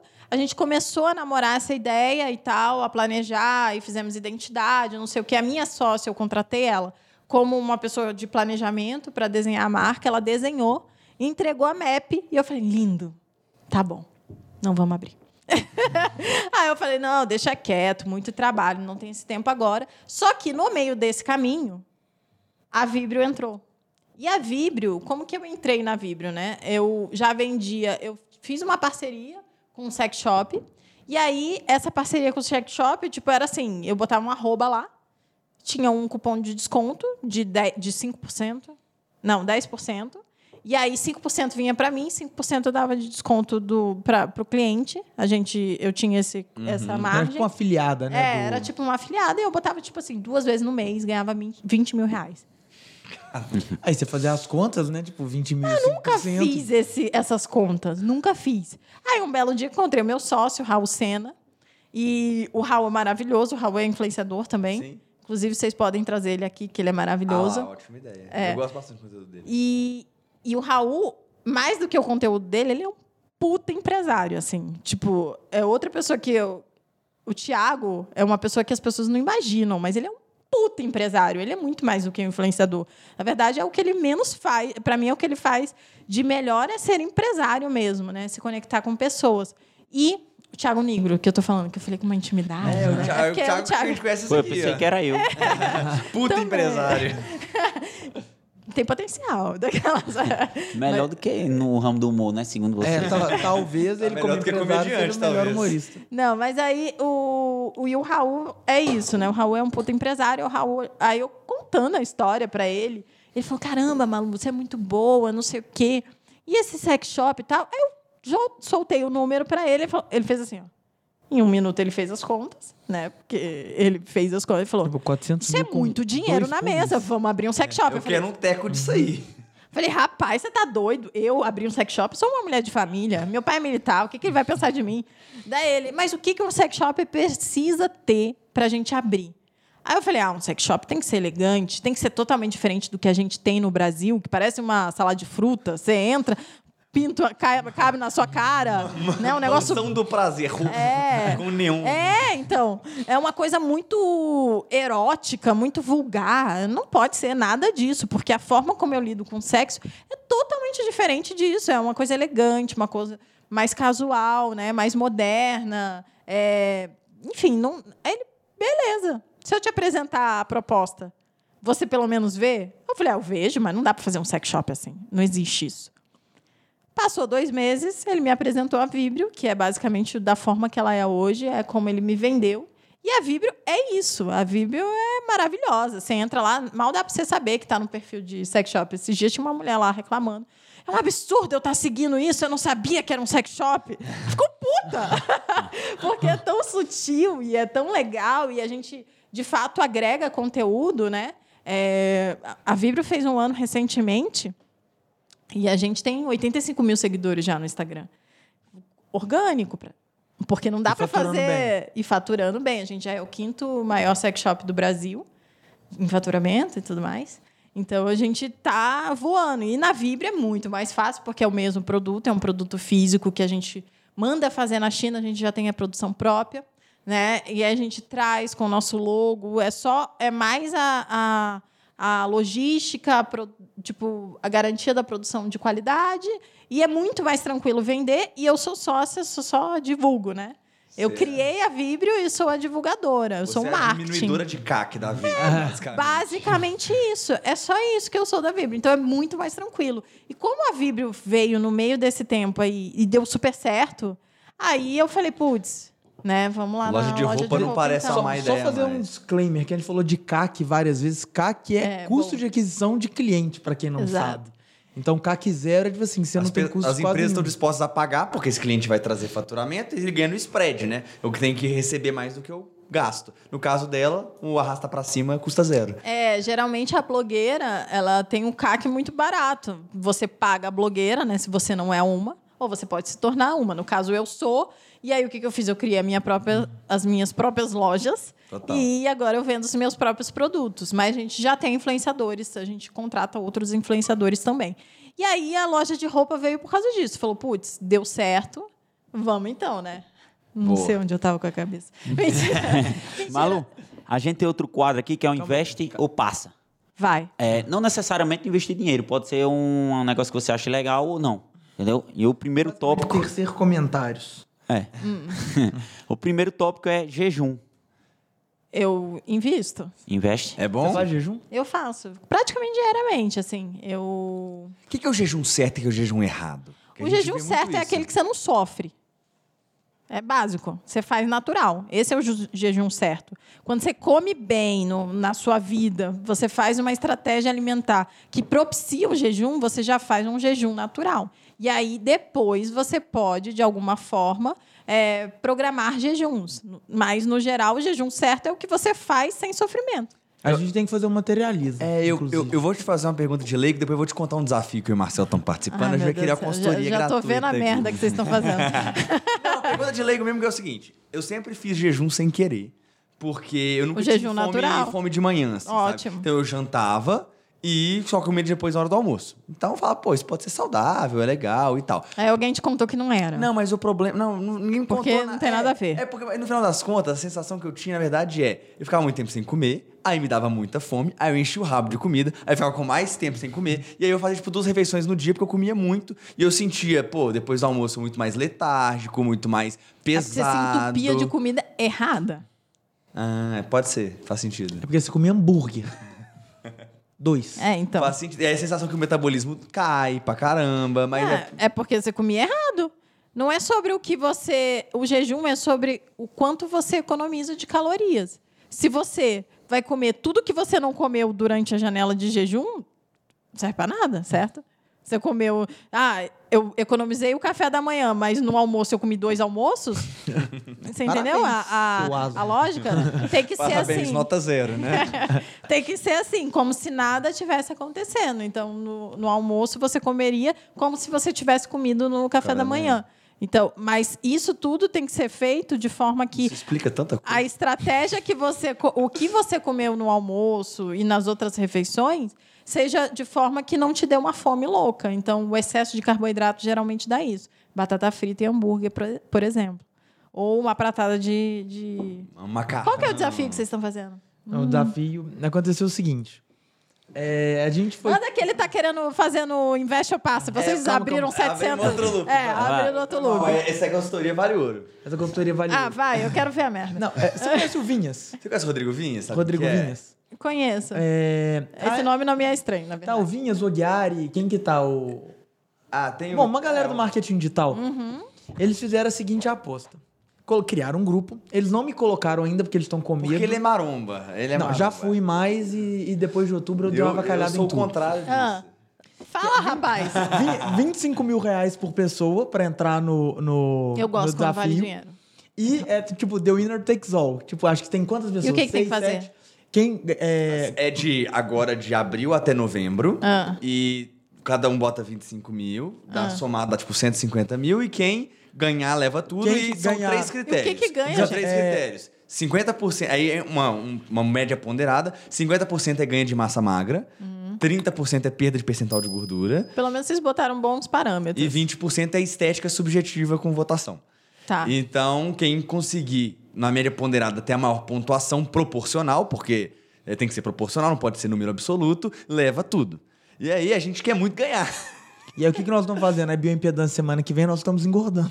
Propositalmente. Porque comparação do início até É o final. É bom que deixou gravada aqui essa trapaça, né? Meu Deus! Não, não, ele não estava na é, loop nas regras. Não, eu marquei Mas, gente, nutricionista é que hoje. homem, homem. É, vocês têm uma vantagem, mas eu não tenho vantagem nenhuma nesse caso, porque todos são homens, né? Mas Sim, se sim, fosse sim, uma mulher no meio. Não, é sacanagem. Aí não dá pra competir, porque homem sempre O tem que vantagem. O que você faria para poder ganhar essa competição? Como é que seria uma não- rotina? é, não vale pra ganhar. o que a gente fala que é tráfego pago, né? Hormônio. não vale o tráfego pago. é. Acelerador Mas de vai ter o. o- Ah, tem que ter antidoping, o né? antidoping? 150 reais. Não, ro- rola o acordo de cavalheiros ali, né? Mas a gente pode de protesto. Se, É, alguém- não, é- se eu não ganhar, eu vou protestar. Não, eu, eu acho que você tem que ter exames mensais ali, tipo, de um endócrino pra. Não, pelo menos de quem ganhar, né? Você fazer os exames pra ver se ele não usou nenhum tipo Mas, de... gente, ó, homem é muito fácil, tá? Pra homem é muito Mas de é uma boa. competição. Mas é Se um a dica negócio. for muito boa, eu só vou postar esse podcast em novembro. Só pra, só, pra, pra só Mas, deixar não claro. sei- mas uh, o pior é que não tem segredo. Tudo que eu falar que vocês já sabem. É comer comida de verdade, arregaçar na proteína, manda bala na. É, coma. Invista em, em suplementos né, proteicos, por exemplo, né, um whey protein e tudo mais. Isso vai ajudar bastante, porque geralmente a gente menospreza as quantidades de proteína e para homem ajuda muito. É, diminui a fome de coisas ruins, né? Como biscoito e hambúrguer. Gostamos. E para homem, para ganhar massa, tem que comer um pouco de carboidrato, então homem e treine bem, coma proteína. Eu acho que tipo esses são os dois pilares para o homem, é muito mais fácil, né? Beba bastante água também e durma bem. Talvez, sabe quem vai ganhar nesses como são homens todos? É quem tem uma melhor qualidade de sono. Porque durante o sono que a gente produz GH, que a gente cresce músculo, se você tem um sono de qualidade, óbvio, você dorme só, não funciona nada, né? Tem que treinar, tem que comer, tem todo o resto. Mas tipo, dormir é, não é anabolizante, né? É. dormir é anabolizante. Inclusive, a gente está falando do Muse, alguém falou que era fã do Muse. Eu gosto muito da música também. É, e teve um podcast que eu assisti do Muse há muitos anos atrás. E o Muse tirou férias. E aí ele não dorme muito, né? Que ele é médico. E aí ele dormiu, tipo, duas ou três horas a mais por dia. E ele ganhou 10 quilos de massa durante as férias, só porque ele estava dormindo mais. Então, realmente, aqui eu dei uma boa dica para vocês. Aí, é tá porque eu vendo? lembrei disso. A Mas... gente, a gente, essa parte vai ser cortada. Antes de novembro a gente corta essa O parte. sono, como todo mundo aqui produz conteúdo na internet, geralmente a gente trabalha pra caramba, mais de 12 horas por dia, né? Eu sei que, enfim, a gente não tem limites. É, dormir é um, é um pilar importante e que vai fazer diferença aí na competição de vocês. Estou curiosa É. agora para saber quem vai Não, ganhar. eles Oito ainda- horinhas, oito horinhas é. Oito é- horas. Não ele- precisa dormir mais que isso, não, tá? Quem dorme mais, morre mais, inclusive. Morre- é morre verdade. mais. Dorme, quem dorme mais de nove horas por dia morre mais do que quem dorme menos. Caramba. É um. Sabia, um- não. É, eu achei coisa- que era uma parada, tipo assim, todo mundo Quanto mais morre, dorme, sabe? É, tipo assim, é melhor. Não, não é. Tá. Vai- Mas o, Próximo passo. o, Vin- o Vinhas ainda não aceitou. Não me aceitaram oficialmente que eles estão com medo. do- Fracos daquelas. Não. É, eu tô indignado. Eu falei, isso é medo de perder. Eu só quis entrar nessa também, porque eu acho que eu ganho de todo mundo lá.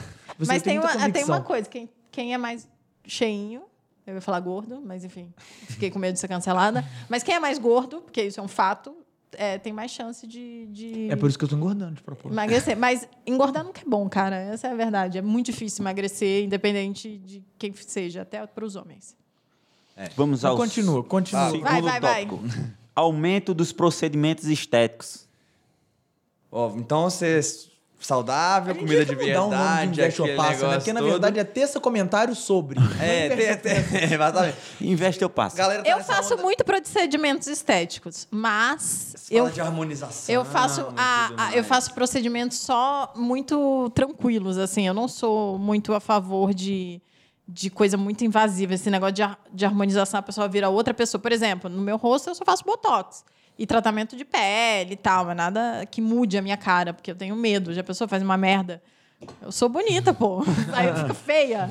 O olho do Cerverol, assim. Não, aí muda a boca, a boca fica gigante. Não dá, gente. Então, acho que tem que tomar. abelha, eu acho né? que tudo é, é bom, mas com parcimônia. Terceiro tópico, negócios puramente femininos. Eu sou preconceituosa, sabia com isso, mas isso vão me cancelar, certamente. Eu não gosto muito, sabia? Pode, a gente pode cortar É isso. porque você falou Não, até. não, não. Pode mandar bala. Pode, falar? mandar bala. Conta um pouquinho. Não, mas no sentido de puramente femininos, como?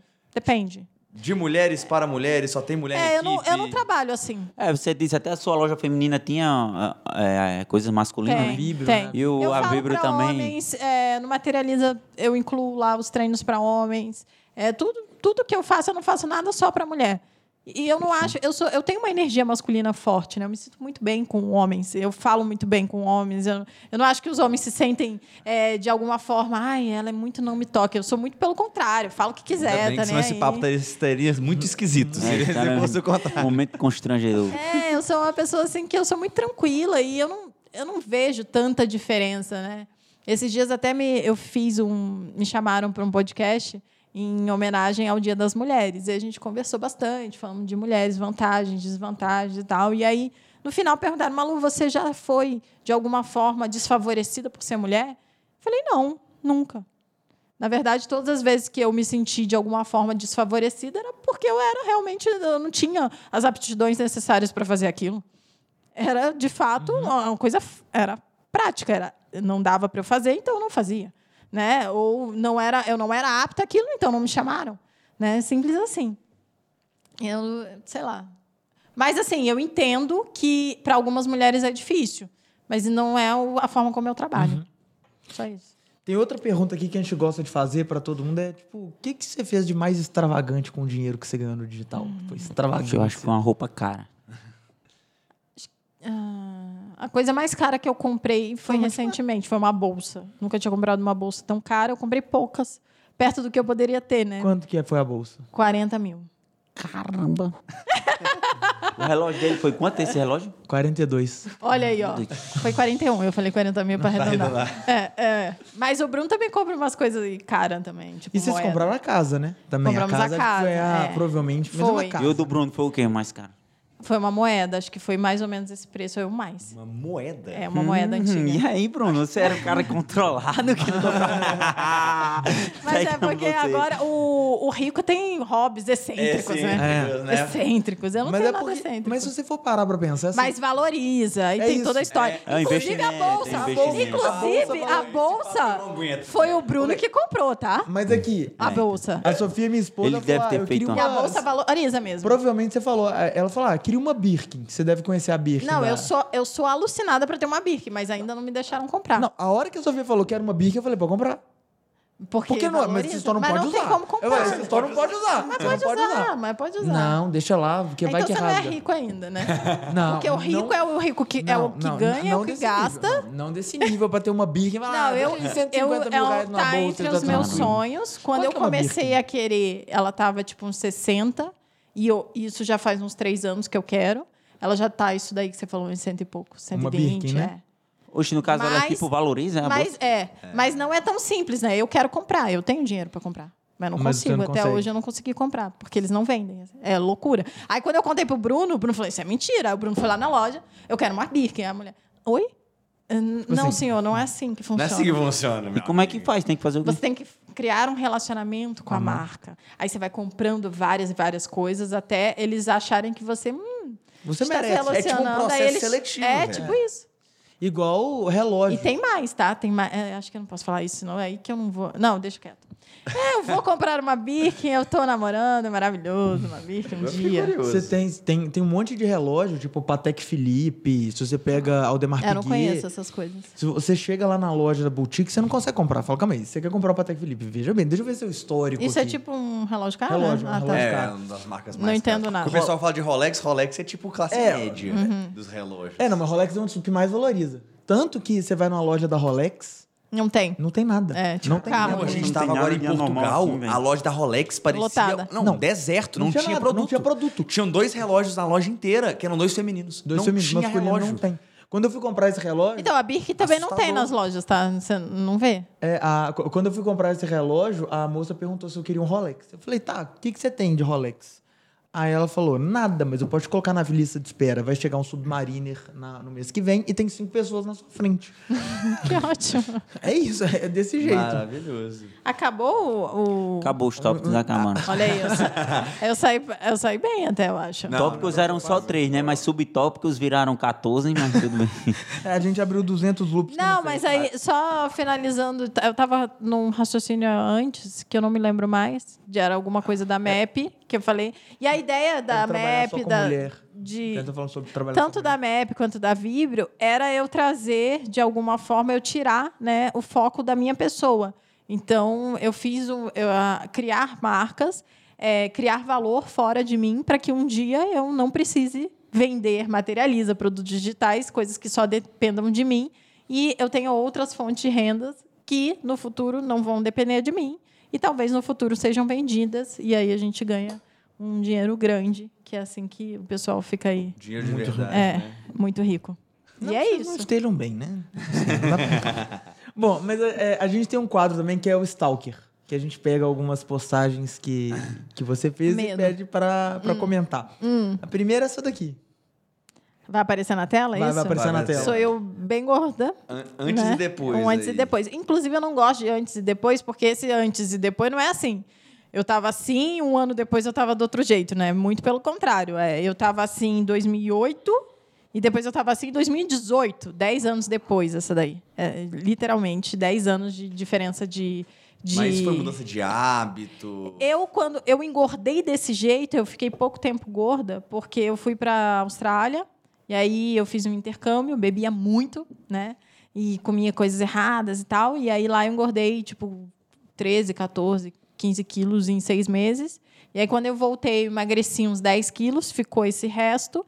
E aí eu entrei nessa briga da mulher com a balança e tal, não sei o quê. Comecei a fazer dieta, algumas dietas. Então, demorou um tempo até eu encontrar low carb. Aí eu encontrei low carb, fiquei bem magrela. Aí depois comecei a me apaixonei pela musculação. Eu já malhava, mas assim, me apaixonei e comecei a investir real na musculação. E aí isso daí foi depois de um materializa. Foi um Olha dos melhores corpos que eu tive, esse daí. Tô. Você vive. Você vive tá vendo vende, aí, né? você vê que é, É, maravilhoso. vive que vende. E Foi. esse negócio de engordar no, no intercâmbio é impressionante, porque realmente você muda a alimentação, muda o espaço. Eu tive uma agência de intercâmbio. Eu emagreci Então, no meu. Muita gente engordava. desses. E Eu- as mulheres engordam mais Os e os homens, homens emagrecem. É, eu emagreci no meu. Geralmente o homem emagrece, as mulheres engordam, tem muita retenção de líquido, esse negócio também, porque você come muito sal, muito sódio. Uhum. É. Só que o melhor caso de engordar em intercâmbio foi da minha tia. Minha Uhum. tia morou por um ano em Utah com os Mormons. E aí, ela, cara, um um mundo completamente diferente. E ela descobriu que tinha um freezer de burrito no porão da casa dela. Aí ela ia dormir, todo mundo dormia, ela saía e ia assaltar o freezer de burrito. Ela ficou um ano comendo burrito congelado todo dia. Ela engordou uns 30 quilos. Meu Deus do céu. roubando os burritos dos mormons. E ela fala assim, ó, eles repunham, eles com certeza sabiam, mas ninguém nem falava nada. Depois E ela tava Só engordando, né? abastecia, né? Era nítido, a pessoa engordando, pô. Só reabastecia, né? É. Ah, Tipo assim, um burrito ninguém ia perceber, mas Perceber. 365. Faz O diferença. freezer do burrito ia recuperando. Vai no segundo stalker aí. A segunda stalker é esse daqui. Você pensa em ter filho? Ai, Você tem- sempre. pe- Não, eu tô planejando já nos próximos. Ah, é os próximos capítulos. Aí vai rolar um, um boludinho, né? É um Um baludinho. boludinho. É, a gente tá planejando, porque tem o Materializa, tem as empresas, Ah, a vida então. muda muito, né? É, e eu vou. Não, mas eu não acho que. Eu acho que eu vou conseguir seguir com muita coisa, assim. As minhas amigas hoje. Querendo ou não, o dinheiro ajuda, né, gente? Então, eu tenho um planejamento na minha casa hoje, eu tenho cozinheiro, eu tenho a minha empregada doméstica que está lá me ajudando nos afazeres de casa. Então, tem muita coisa. Eu provavelmente vou ter ajuda.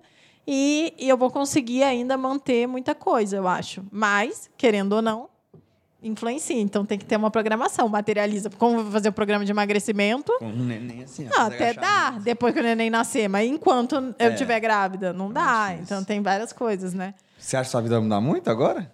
Acho que. Não, Vai acho chegar o Thiaguinho Ah, aí? o homem serve. O homem. É, acho que muito não, né? a, a, a malucosa do homem não serve pra nada. Assim, Não, é porque de fato não muda tanto pro homem, né? Eu não acho que muda não, tanto. a gestação não, né? Tipo assim, é incomparável. Não, E- não com e certeza. até o pós, né? Porque você Mas ainda tem é, amamentação. Exato. É, tipo, você tem, obviamente, a responsabilidade e tal. É, antigamente a gente tinha uma coisa. Teve uma época, né? A gente passou por uma fase onde as mulheres, nossa, o marido tem que ajudar em tudo, que o marido tem que estar lá, eu vou ser cancelada agora. É, o marido tem que estar lá e dividir todas as tarefas. Cara, eu não sou a favor disso. Eu acho que cada um tem o seu papel. Né? O meu pai, por exemplo, foi incrível, me deu uma criação incrível. Eu vi o meu pai só à noite. Meu pai trabalhava o dia inteiro. Se ele não trabalhasse, não tinha comida em casa. Como que ele me dava o exemplo? Ele ia trabalhar, ele tinha a rotina dele, né? Ele era militar, né? É militar. E, enfim, ele me deu exemplos de final de semana e à noite. De dia eu não via ele. Minha mãe que me criou, né? No dia a dia. E a criação, obviamente, veio muito do meu pai. Tenho... Por, quê? Por causa disso. Então não é sobre a presença, é sobre o que você agrega. E dar dinheiro, querendo ou não, é agregar. Porque o dinheiro facilita muita coisa. Então, eu, eu acho que cada um tem o seu papel. Eu acho, sim, que, que o homem tem que ajudar, né? tem que estar lá junto na, na criação, não é sozinha. Você vai parir e vai ser só você. Eu acho que tem todo um papel masculino, mas não acho que é essencial que o homem esteja 24 horas por dia do lado da criança. Eu acho que o papel é diferente. E para a mulher, não. Né? Até porque tem essa ligação aí. Né? A mulher que vai dar uma de mamar, a mulher, a mulher que vai parir, a mulher que vai carregar por nove meses. Nos primeiros meses, a criança é como se ela ainda estivesse dentro da mãe, então ela necessita da mãe. Então tem todas essas questões naturais. Deixei até todo mundo quieto agora, fiquei com medo. Realmente foi por ser cancelado. Não, é porque eu. Não, Não, não, não, assim, eu concordo, só que não vindo de uma mulher é muito diferente, você concorda? Tipo assim, um homem falar isso é tipo, porra. É que o homem não pode falar. É. Só a gente pode falar daquelas. É, mas é tipo isso. é. Mas é, mas é exatamente. É, e eu acho que é dinâmica de casamento. Cada um, tipo, o que Com funciona um certeza, eu acho que o casamento combinado não tem sai regra, caro. Né? Tipo assim, não existe uma regra, tipo, boas práticas do casamento que todos os casais têm que seguir. Acho que cada um funciona de forma diferente. Concordo. E tem o último, que é do bolo Tinder. O bolo Tinder é certamente o, o quadro que mais faz sucesso lá no canal, né? Que eu brinco que é no canal, mas é lá no meu Instagram. E, na verdade, eu não sei. O Me Conte um Segredo também faz bastante sucesso. Mas o, o Bolo Tinder é, é como é uma espécie de Tinder que a gente faz, eu e o Bruno. Onde hoje em dia a gente, a gente compartilha Um uma lá, né? publicação. E o pessoal se lança nos comentários e aí você busca lá pessoas com o seu perfil, o perfil parecido com, com o que você gosta e Eu aposto que deve ter um monte de gente que deixa o perfil fechado. nossa, povo burro, né? É. Porque como que você vai É, paquerar se a pessoa não é tiver você no escuro? qualificação da Lid, Casamento né? às cegas? a qualificação da Lid, ele é... Não dá. eu fiquei já tá- saiu o casamento. Eu fiquei sabendo tem uma galera do grupo primo que aproveita o bolo Sim, Tinder. O pessoal se lança lá, meu filho. Já, já pegaram geral aí. De vez em quando é só mas é um- mesmo, é porque a galera que provavelmente sabe quando que vai sair, e aí chega todo mundo Já deixa a segundo. Tem a cópia, Já todo mundo coloca- curte pra deixar o comentário E relevante. colo- é, coloca rápido, todo mundo Pô, é curte o terrível. comentário. É, nem, é eu a nem vou técnica- revelar nomes, Juvenal. Técnicas milenárias do bolo Tinder. É, e aí já saiu o casamento, já saiu o filho, o Davi nasceu em setembro do ano passado. Sério? É, teve uns, uns cinco casamentos que eu sei, né? Que eu sei. E tem uns que eu não sei, que eu Uhum. não consigo acompanhar. Então, uma galera aí, muito legal. A gente gosta bastante. Sensacional.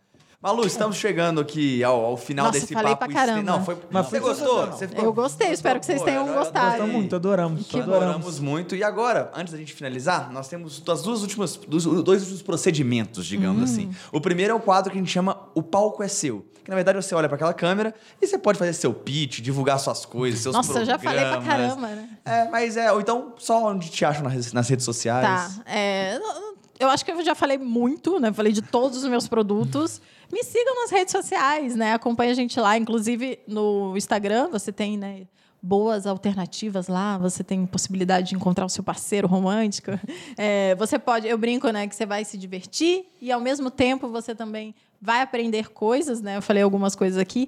E lá no Instagram, a gente é uma pegada mais leve. Então, lá no Maluperini, é uma pegada bem leve, que você vai gostar. Eu divido meu dia a dia, faço propaganda das minhas coisas. Mas é uma coisa muito legal de seguir, assim, é confortável, né? Eu lido no Instagram como se fosse uma, uma TV. Então, ali tem a novela, tem o entretenimento, tem, tem a parte de humor, tem a propaganda e tem também as partes que você aprende coisas comigo. Tem um momento adulto, né? O pós-meia-noite. Tem de tudo, Os tem de tudo. eróticos. O multishow o depois da multishow meia-noite. pós-meia-noite. E aí, se você quiser ver uma parte mais, tipo, profunda, digamos assim, eu falando de assuntos mais sérios ou não, eu só rindo dos assuntos sérios, você pode também ver o podcast Sócios, que É é. sensacional. Cara, o Inclusive, podcast é eu... muito... E é inspiração pra gente aqui, É, tá? é, é- bom. é o, o- Eu vou ser clubista aqui, que é um dos podcasts. É um podcast que eu mais gosto de escutar. Ah, Eu que já legal. falei, eu já Depois do falei meu, direto né? com o Thiago. Falei, Thiago, o primo cast é bom, mas eu Mas assisto, o eu escuto mais o Obrigada, a Sócios. gente fica sempre eu, lisonjeado. eu sou muito fã do sócio. A gente é um dos maiores podcasts de negócios do Brasil. A gente tem um ano de podcast, né? Então foi muito rápido. E a gente se empenha bastante para trazer pautas legais, quentes e sempre agregar nas pessoas. Acho que tem funcionado bastante. Então você pode assistir ou no- em todas as plataformas de streaming de áudio, os sócios, ou no, no YouTube também. E no Instagram diariamente, lá comigo, arroba Maluperini. E por fim, o motivo pelo qual você está aqui foi porque o senhor, seu digníssimo Ah, marido, te indicou pra vir pra cá. Então, no final, a gente sempre fala: pô, se você gostou do papo, quem você gostaria de ver aqui? De... A gente indicou, a né? gente chama do aqui. É, eu posso é. indicar duas pessoas? Pode. Pode ficar quando você Eu quiser. vou indicar duas pessoas, então. O Raul, meu sócio, né? Que é um puto empresário, influenciador também e tudo mais. E chamem ele, ele é muito bom. E a Valesca, que acabou de parir, inclusive. Vou dar uns mesinhos pra ela, né? Deixa eu dar uns Tá na- meses. Espera uns dois de meses, pelo menos. A Valência tá comigo no Mastermás, inclusive. que a bicha é braba, é Valesca minha é amiga pessoal, ela é incrível. Eu poderia falar assim, ficar aqui duas horas falando nomes, né? Porque eu tenho muitos amigos influenciadores, eu tenho essa honra. E muita gente que tem muito a agregar. Se vocês quiserem, tiverem dúvidas aí, só me ligar lá que eu Nossa, deixar. Pode deixar. Passa a lista. passo a lista. Maravilhoso. Marcelo, onde é que as pessoas te encontram? Arroba Marcelo Atavra no Instagram e Marcelo Tavra no TikTok. Eu não vou falar do YouTube, porque senão o Thiago vai encher meu saco. Tiago Dionísio em todas as redes sociais. Vocês me encontram no arroba Lucas Gilbert e vemos vocês aí na próxima resenha. Obrigado. Tchau, tchau. Obrigada, beijos.